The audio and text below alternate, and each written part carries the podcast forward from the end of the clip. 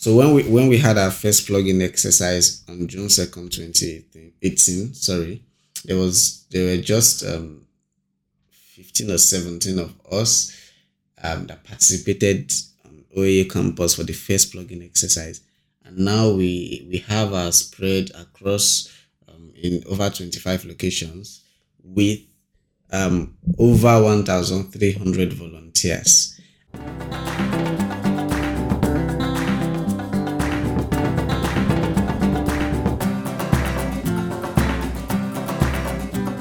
This is Climate Opportunity. Climate Opportunity. Climate Opportunity Podcast.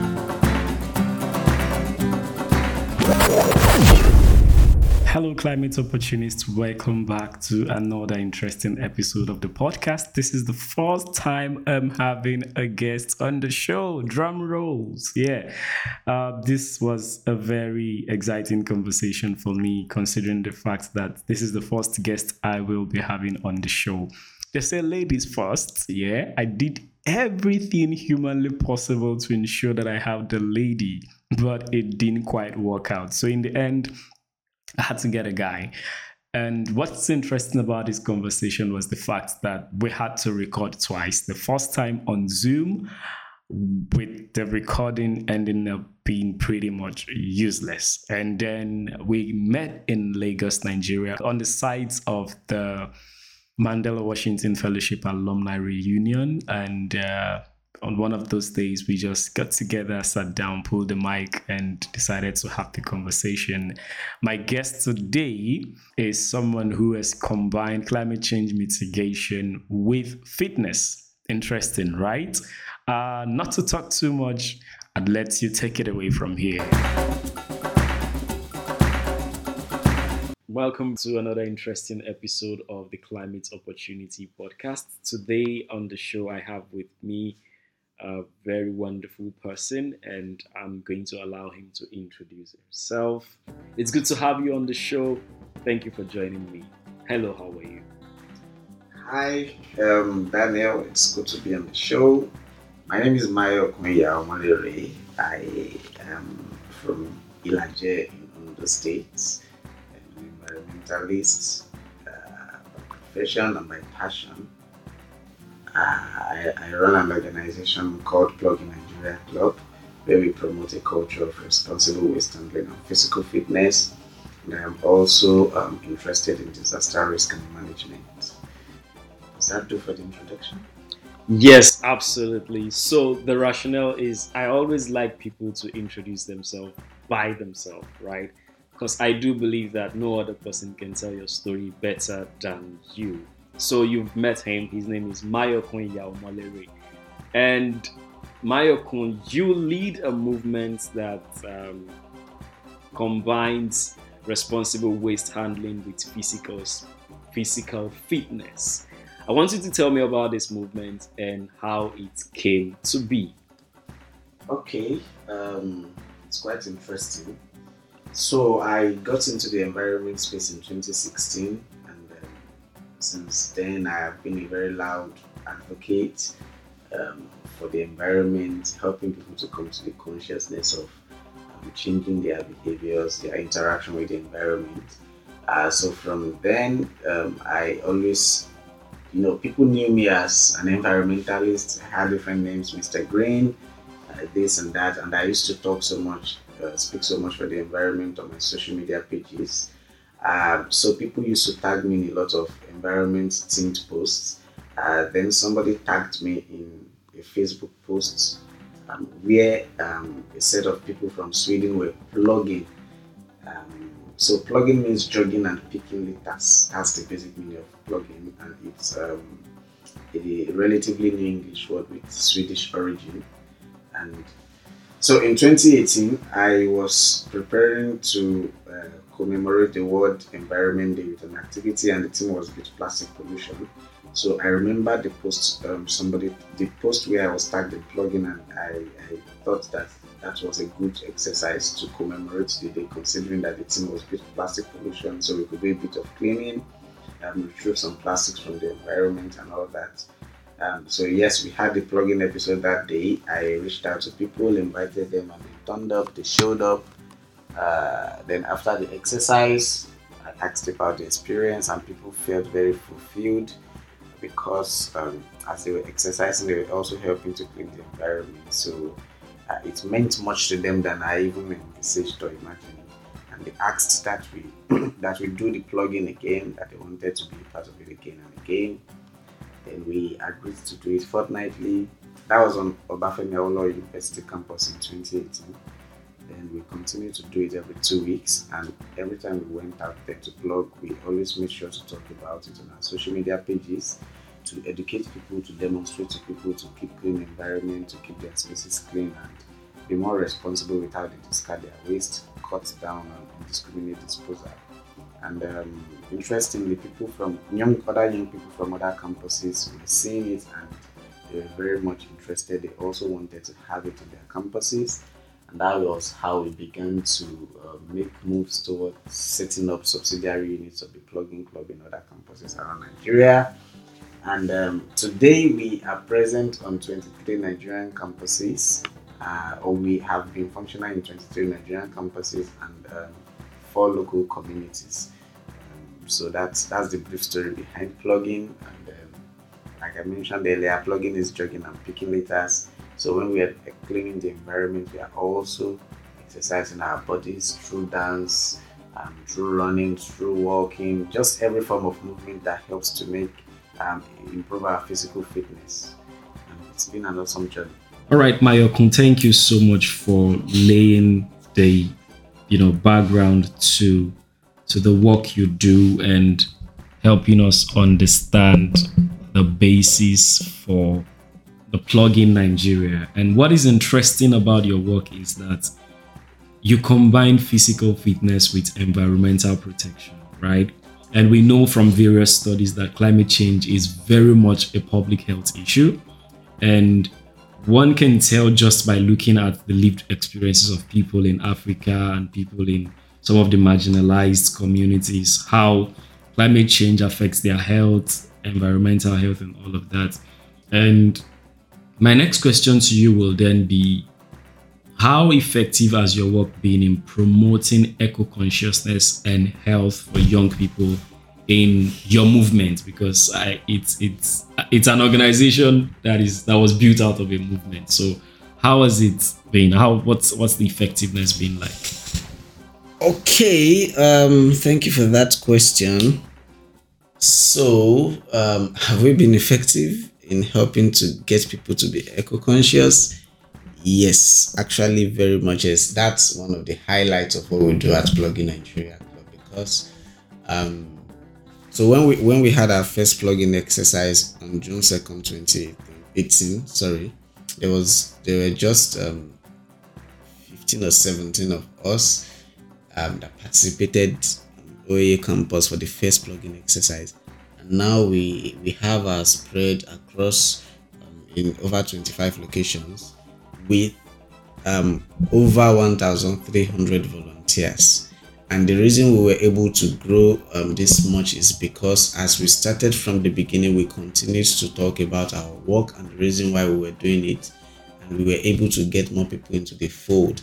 So, what started um, with just 15 volunteers has grown to garner over 1,300 volunteers. So, yes, and these 1,300 people are people that um, have grown some level of um, environmental consciousness. And um, you know, when these people come and participate in plogging exercises, you know, they get this new orientation about how they interact with the environment. Because when you have participated in a cleanup where you had to clean waste, um, if you're a very conscious and intentional person, it will be difficult for you to still go on to dispose or discard waste indiscriminately. Of course, some people still do it even after cleanup, but uh, but the point is we have been able to help people to shift their consciousness from the regular um, um, indiscriminate practices of waste disposal to, uh, to to them being more conscious, being more intentional about how they dispose their waste because they have participated in what we do or in our plogging activities. So yes, we have helped to awaken people's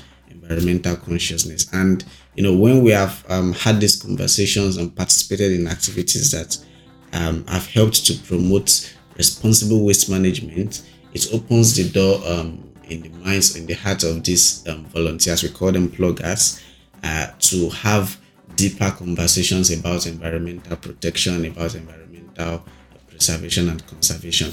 When we begin from the lens of waste management, uh, which is something that people have to do every day since we generate waste on a daily basis, then we can begin to have deeper conversations about energy conservation, about um, best practices as to using water, about um, deforestation, about climate change, about global warming. So yes, um, we have helped to again. I think I've answered this a couple of times. I've helped to increase, um, awaken people's eco consciousness about the uh, the environment and also for the fitness part. Um, naturally participating in plogging activities. Um, I mentioned earlier that we, we do a lot of walking, we do a lot of running, we do relays, we dance. So all of these um, activities help to keep your body moving and you know exercises the muscles, the joints, and increases your fitness as a plogger. So eco consciousness, fitness, helping to advance that through plogging. Yeah, and and I remember there was there was a story you told me at some point. Um, and for the records, this is the second time we're recording this. because of course technology sometimes makes things um, more difficult. Uh, yeah, but then this is the second time we're having this conversation, and I remember at some point you had told me about the lady who. Um, yeah, do you want you want to go over the story? Okay, again? okay. Um, so we because of the physical nature of um, our plogging events, um, we at one point we were on the lookout for how um, the plogging activity has really impacted people's physical health. Excuse me. So um, we had uh, one of our ploggers testify, the lady. She testified that um, since she joined plogging, she has had um, less painful um, menstrual cycles or menstru- yeah menstrual cycles. Uh, she testified that before uh, she joined plogging actively, before she joined, she used to have a lot of pains and you know all of what comes with you know the, the monthly cycle for ladies. But as since she joined plogging, she uh, she saw that the the flows were easier. Um, I'm looking for the right words to describe it. Yeah. Were easier and that just generally that she had less painful cycles and you know it was more easy to do the menstruation. So that was that was really a big one for us. It was really a big testimony and it was even documented by bbc um, when they heard that testimony. Yeah. so Interesting. I mean, it's it's a very interesting one, and I think someone listening to this um, podcast might want to look at how exercise and um, I have not I have not since that time gone to do any additional research to see how exercise um, regular exercise affects menstrual cycle and pains and all of that, but that might be a very I, I am not I don't know if it's documented or not documented. I would want to I would want to look it up later, but it's interesting to know that she could trace that particular result to her participation in the periodic P uh, plogging exercise. Uh, and let's bringing it back home. Um, you've you've talked about it a little bit, but I just want you to kind of just you know um, maybe shine more light on it so people can un- understand that Nigeria generates about 30 million tons of waste every year, and a lot of people believe that that problem is basically due to improper waste handling or system failure but you are dealing with it from the place of behavioral change. Uh, you believe that if you can change people's behavior, you can actually make a huge dent in on that problem. How was that philosophy or paradigm or worldview of you know tackling waste generation and the waste explosion? How effective has it been for you? Yeah, thank you for that question. Um, so we are targeting behavior. We want people to develop more responsible um, behavior towards waste. And um, honestly, sometimes it feels like um, we are not making progress. Yes, of course, we have made progress. Of course, you have you have one thousand people now yeah. In your movement. That yeah. Mm-hmm. progress in the space of how many years? Yeah, in the space of four years, You've grown from 15 to from 1,000. 15 to 1,000 plus. Yeah, but like you mentioned, um, um, we have systems that are failing us and that are contributing to the problem. Uh, in Nigeria, we don't have. In Nigeria, it's a case of um, inadequate or absence of waste uh, management facilities or infrastructure. Our population is so much, and we have very little waste management facilities. In some places, we don't even have at all. So it's difficult for people to practice responsible waste handling. You know, for example, you're telling somebody not to throw away a piece of nylon or a piece of packaging for whatever they consume, and that they should always throw it in a bin, in a proper bin. And you know, people and when these people walk 20 minutes, 30 minutes, they cannot find a bin where they can drop a plastic bottle, a nylon wrapper, a paper wrapper, and they just end up throwing it away in the, in the open space in the environment. So the the problem of uh, infrastructural deficit is really a big one, um, I, I like to believe it's one of the reasons why a lot of Nigerians are not very um, conscious to- in how they manage their waste or how they dispose their waste. But then um, we've also had cases where there are waste management facilities around in you know very tangible quantities, well located, and people still misbehave with their waste. So uh, it shows that uh, there's also the issue of behavior uh, behavior that needs to be changed and needs to be addressed. And this is one of the things we, are, we have tried so much to focus on in Plogging Nigeria. When we go on our plogging activities, when we go on our plogging exercises, and with our ploggers, our volunteers, we always stress the need to be very intentional about um, how we handle our waste and use that as a point of modeling to other people around us.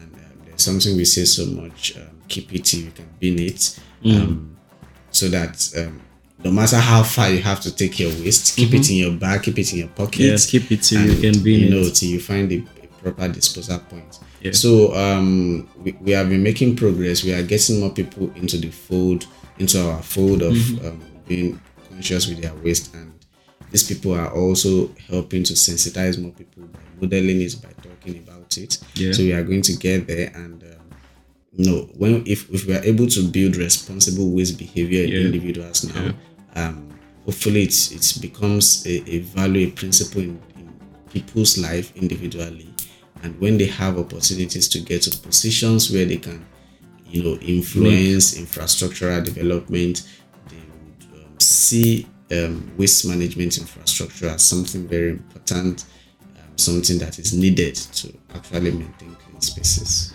Yeah, and it's also critical to mention that I was looking at your records recently and I saw that you've collected over 152,000 PET bottles. Uh, that's about five tons that you've collected since inception. And you mentioned to me at some point that there's actually capacity to collect more, but like you mentioned uh, just now, what has limited your collecting capacity is um, is the, the the absence of uh, off takers and uptakers and facilities to actually manage what you collect. Um, and I'm hoping that someone listening to this podcast will do something about that. But beyond waste collection and jogging, which is what plog, which is what plogging is, um, I, I I saw you I saw you putting up um, a notice lately about one of your clubs mobilizing for funds to build a resource center from plastic bottles, PET bottles. Um, why that is that why that is critical to, is because I was listening to um, a climate change podcast earlier today, and the speaker had mentioned that for every one ton of cement produced, one ton of CO2 is emitted. Right? And so cement is one cement and concrete is one of the leading contributor to CO2 emissions. And here you are, you want to build a house out of PET bottles. And you know what is interesting about this idea is the fact that you are reducing significantly the num the, the volume of cement or the quantity of cement that would have been used in making the bricks, um, in casting of concrete and all of that. you it may not be an entirely PET bottle housing, but least you're reducing significantly the quantity of cement that would be needed in that particular building. I want you to tell me about this crazy idea and the thinking behind it. Yeah, um, thank you. I like that you you talked about cement and you talked about um, our the fact that we are still going to use cement, but we are reducing um, so much to very tangible extent the quantity we are going to use. Because when we mention solutions like this, some people think, oh, um, it's a hundred percent solution. Um, well, no, it is not But it's beautiful that at every point we are trying to bring in solutions that will reduce the negatives. So this our petals project is um, um, it's it's going to be a model one in Nigerian University campus. So the idea is to build, You want to tell us which university it is? Yeah, uh, Ahmadu Bello University in Zaria, Kaduna State. That's where we are planning to pilot this project and uh, is going we, we, are going to use 35,000 bottles plastic bottles to build um, a plastic house or a pet house as we call it and it's going to be a resource center it's going to be a center for training on environmental sustainability the SDGs it's going to be a space where um, we we teach people um, about upcycling um, it's going to be a space that we also use for um, as temporary collection center um, recyclables and all that. So it's just going to be everything sustainable. We are going to power it through um, renewable energy. It's going to be a very serene, calm, green environment. The interiors are going to be designed or decorated with recyclables and all that. So we just want to um, we want to use waste in, in, in a very tangible way, in a very visible way, such that when everybody passes by that structure, mm-hmm. they would see that wow, this is the, the the major building blocks for this house is plastic bottles and you know it would automatically convey a message to anybody passing by that mm-hmm. we can do more with waste yeah uh, we can can actually do well with waste. We can build things amazing with waste. So that is the inspiration we want people to get from seeing that project from um, you know seeing that project from looking at that project. And um, we have completed this is our second round of fundraising for that project. We have not been able to generate more funds, but we are still pushing.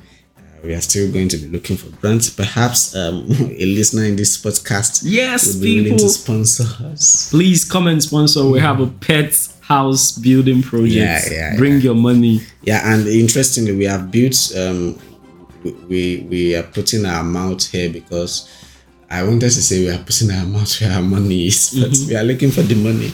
So we have built um, sitting slabs on the same um, Ahmadu Bello University campus with plastic bottles, and we see that this is something that is very feasible. So it's not just um, something we are ideating. And when some of when some people hear plastic house, they just think they think majorly or they think mostly that it's just going to be plastic bottles everywhere, and they have concerns of it's plastic bottles. If there's a fire, it will burn, it will melt uh, even if it's not just plastic bottles, if there's a fire, it will quickly burn because of plastic and all that.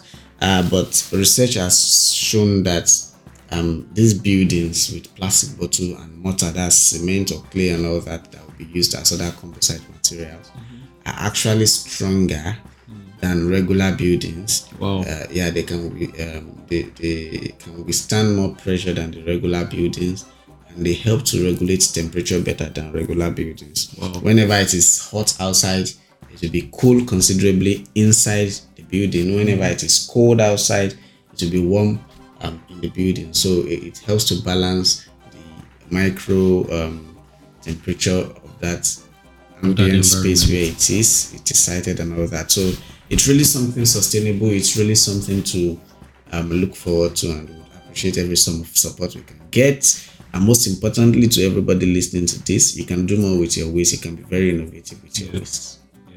I'm, I'm grateful you mentioned that particular um, that particular feature of the building, how it's the thermoregulation and the temperature control, which is mm-hmm. saving a huge cost on air conditioning. Yeah. Because one of the things we need to begin to look into, especially in the tropics, is how to design our buildings in a way that saves the cost of air conditioning because we are already facing the the impact of climate change, which Yeah. is significantly increasing the cost of air conditioning and cooling in the tropics. So if we have building designs that helps to drop the temperature when the tem- when the when the outside the mean average temperature is high and then keeps it you know low when it's you know just just that Yeah, that contrast when it's hot outside it's cold inside and when it's you Cold know, cold outside, outside it's is warm it's warm inside. Yeah. that is really really significant and on the whole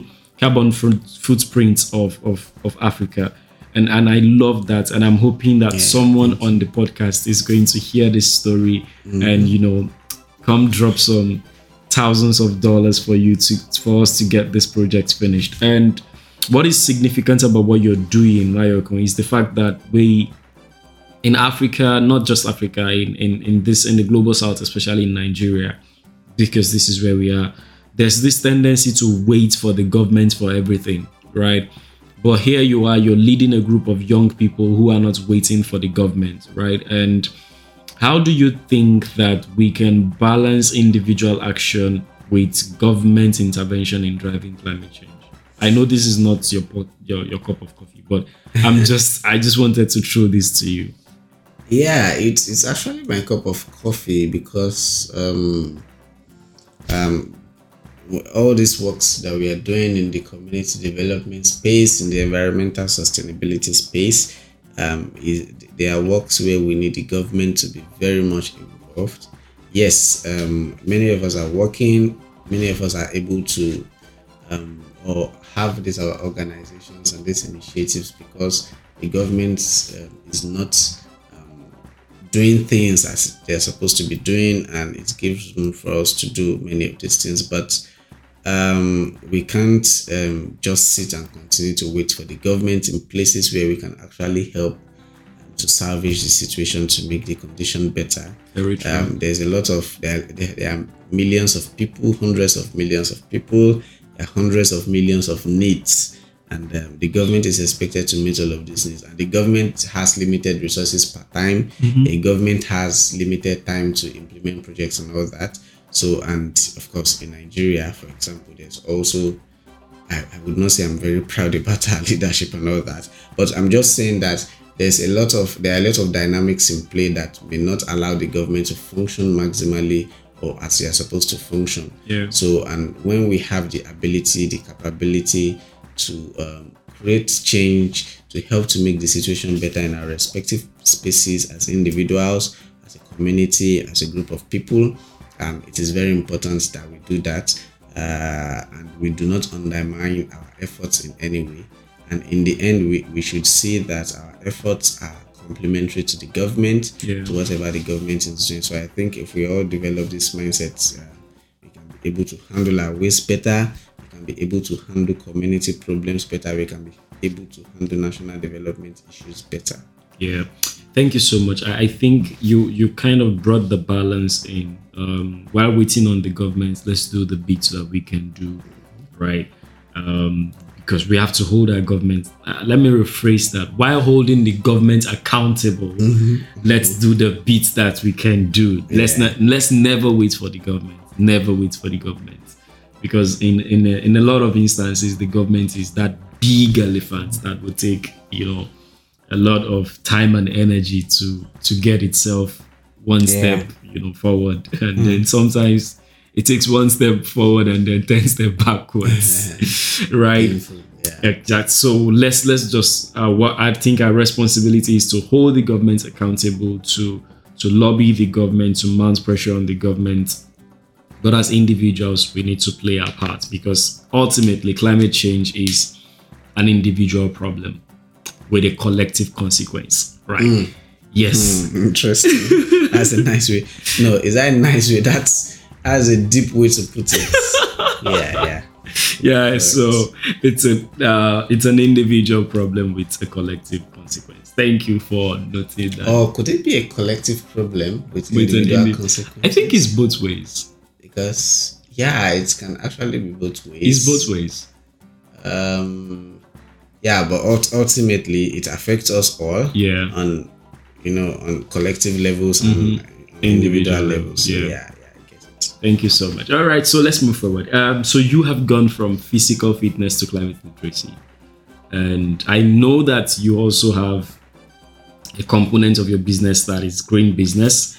Um, I do not want to talk about because we don't have time. I do not want to talk about what you do with the Green Switch Academy, where you do climate literacy.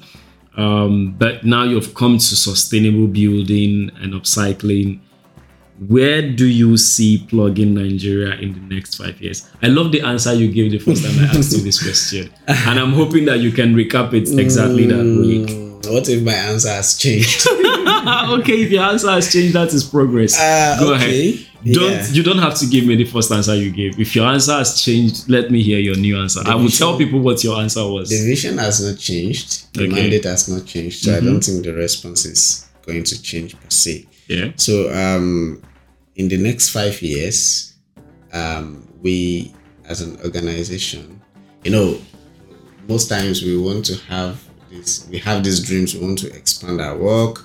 We want to cover more grants. We want to reach more people, be in more locations, and um, yes, we, we just want to expand the scope of our operations, reaching more people Naturally. yeah and all that but then i i think in the next five years for us while we'll still be trying to do that we also want to consolidate our efforts in places where we are already operating where we are already existing Yeah. so i have mentioned uh, maybe twice on the, in already that we are operating in um, about 25 locations 27 locations actually Yeah. or we have operated in some because in some places we had to close down because we were not being as operation operational and functional as we want. So now we want to look for how we can consolidate our activities in this particular in these places where we are already existing, existing or where we have started operations. Yeah. And that's uh, because um, we want to be sure that we are actually making impact in these places and we are not just shouting and expanding and expanding and Yeah. we cannot say tangible You're not you're not sacrificing You know, quantity for quality. you know, and we want to be sure that we are actually helping to change people's behavior. yeah. So, um, in the next five years, most of our work, while we'll still be doing expansion, but it, it would not be as rapid as we have done in this first four years. We'll try to make our works more solid in those spaces, and um, hopefully, this is a grand dream. Maybe if you had asked me uh, what, what's my dream for the next, or where do I see the organization in the next 20 years or 15 years, Yeah. I'll probably have said I do not see the organization existing because I'll be hoping by then that we no longer have risk management problems. That people, that some set of people would have to go and be jogging and picking. Uh, yeah, so, in five years, I'm very sure we are still going to have that problem. So, but like I said, in five years, we want to consolidate our works. We want to build better structure for our organization. We want to um, uh, make our organization more instrumental in those places where we are already existing and see the tangible change.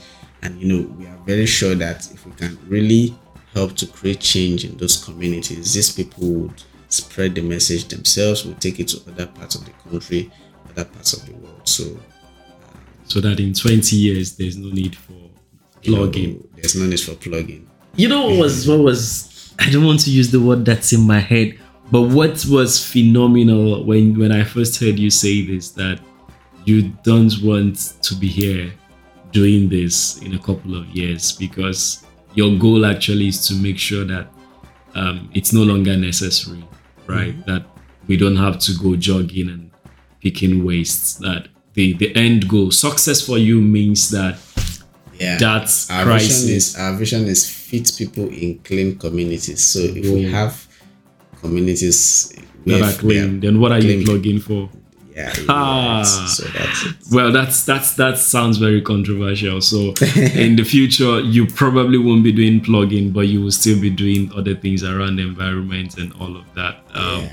And that is that is critical. That is critical, and it means that you understand what you're doing, and it means that your concern is is solution oriented. Your concern is not longevity.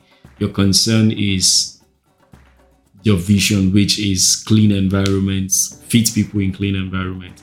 And if the environment is clean, then there is nothing to plog and if there's nothing to plog, it means that your plogging over the years has been effective, mm-hmm. Right? Yeah. Wow, that's that's crazy.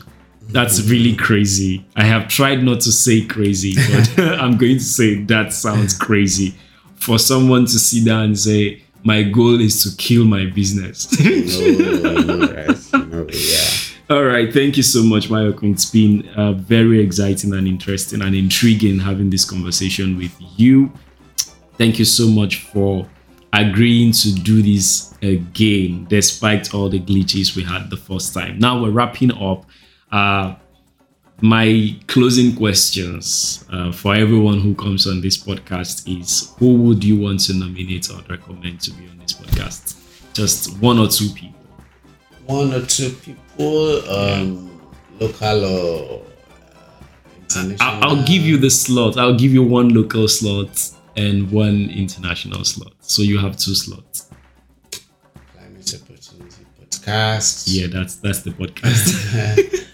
So interestingly, I met a lady today. She works in the waste management space, but I don't think I would want to. Maybe.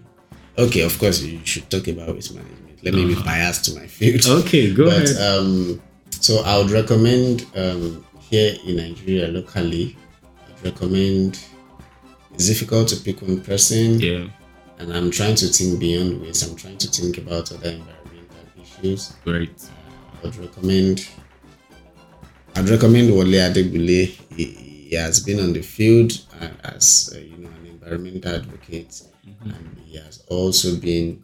Um, he has also worked with governments uh, in helping to push environmental policies, and you know, so yes, he's, he's working in that intersection now. So I think he would have rich ideas.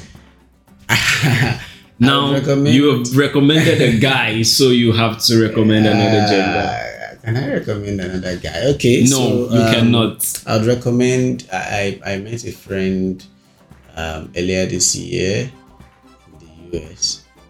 Yeah. Uh, during the during my Mandela Washington Fellowship hmm uh, at Appalachian State University in Boone, North Carolina. Her name is Mabato Mutsamai.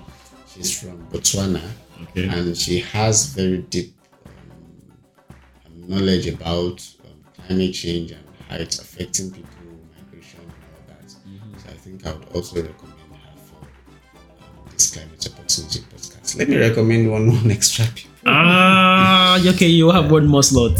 One no, let me have two, one local and one foreign. So you want to have four instead of two? Okay, go ahead. Yeah, I also met Chelsea, Chelsea Gulliver. She's from um, the Caribbeans, and you know, our community experiences the impact of climate change first, and like mine. Yeah. Uh, you asked me questions about waste management. Maybe I could have talked about the impacts of climate change. So Chelsea is, is a good recommendation. And Yeah. Back home here, I would, I would recommend my boss. Uh, his name is Similade Adeodun. He works in helping to um, manage um, water and uh, water and wastewater and water treatment Wow. and he also he also works sorry in helping to build um, modeling systems for um, weather and climate um, in some in different parts of Nigeria and he also works with NewMap to monitor flooding and erosion some of this many of the things he, he works in have intersections with climate change so Okay. those are people All right. So you've given me four names. Yeah. Four. Four. difficult work for you Four. because if you check out all these people you'll be confused Four names. okay, no problem. I would make my decision. Um, there's a good chance that over over the you know the coming days and months, the four of them would be on the podcast. But I Yeah. will just have to find a way to ensure that we go one at a time. Thank you so much, Mayokun. It's been very nice to have you on the show. This uh, I wish you all the best with what you're doing. I wish you all the best with Plogging Nigeria, the organization you are building to kill. Why you put it like that? I I hope I hope nobody listens to this podcast and did not hear the explanation for that. Of course, there's an explanation. And um, thank you so much, everyone, for joining on the episode today. It's been an interesting conversation. My next guest will definitely be uh, someone outside of Nigeria and most likely a woman.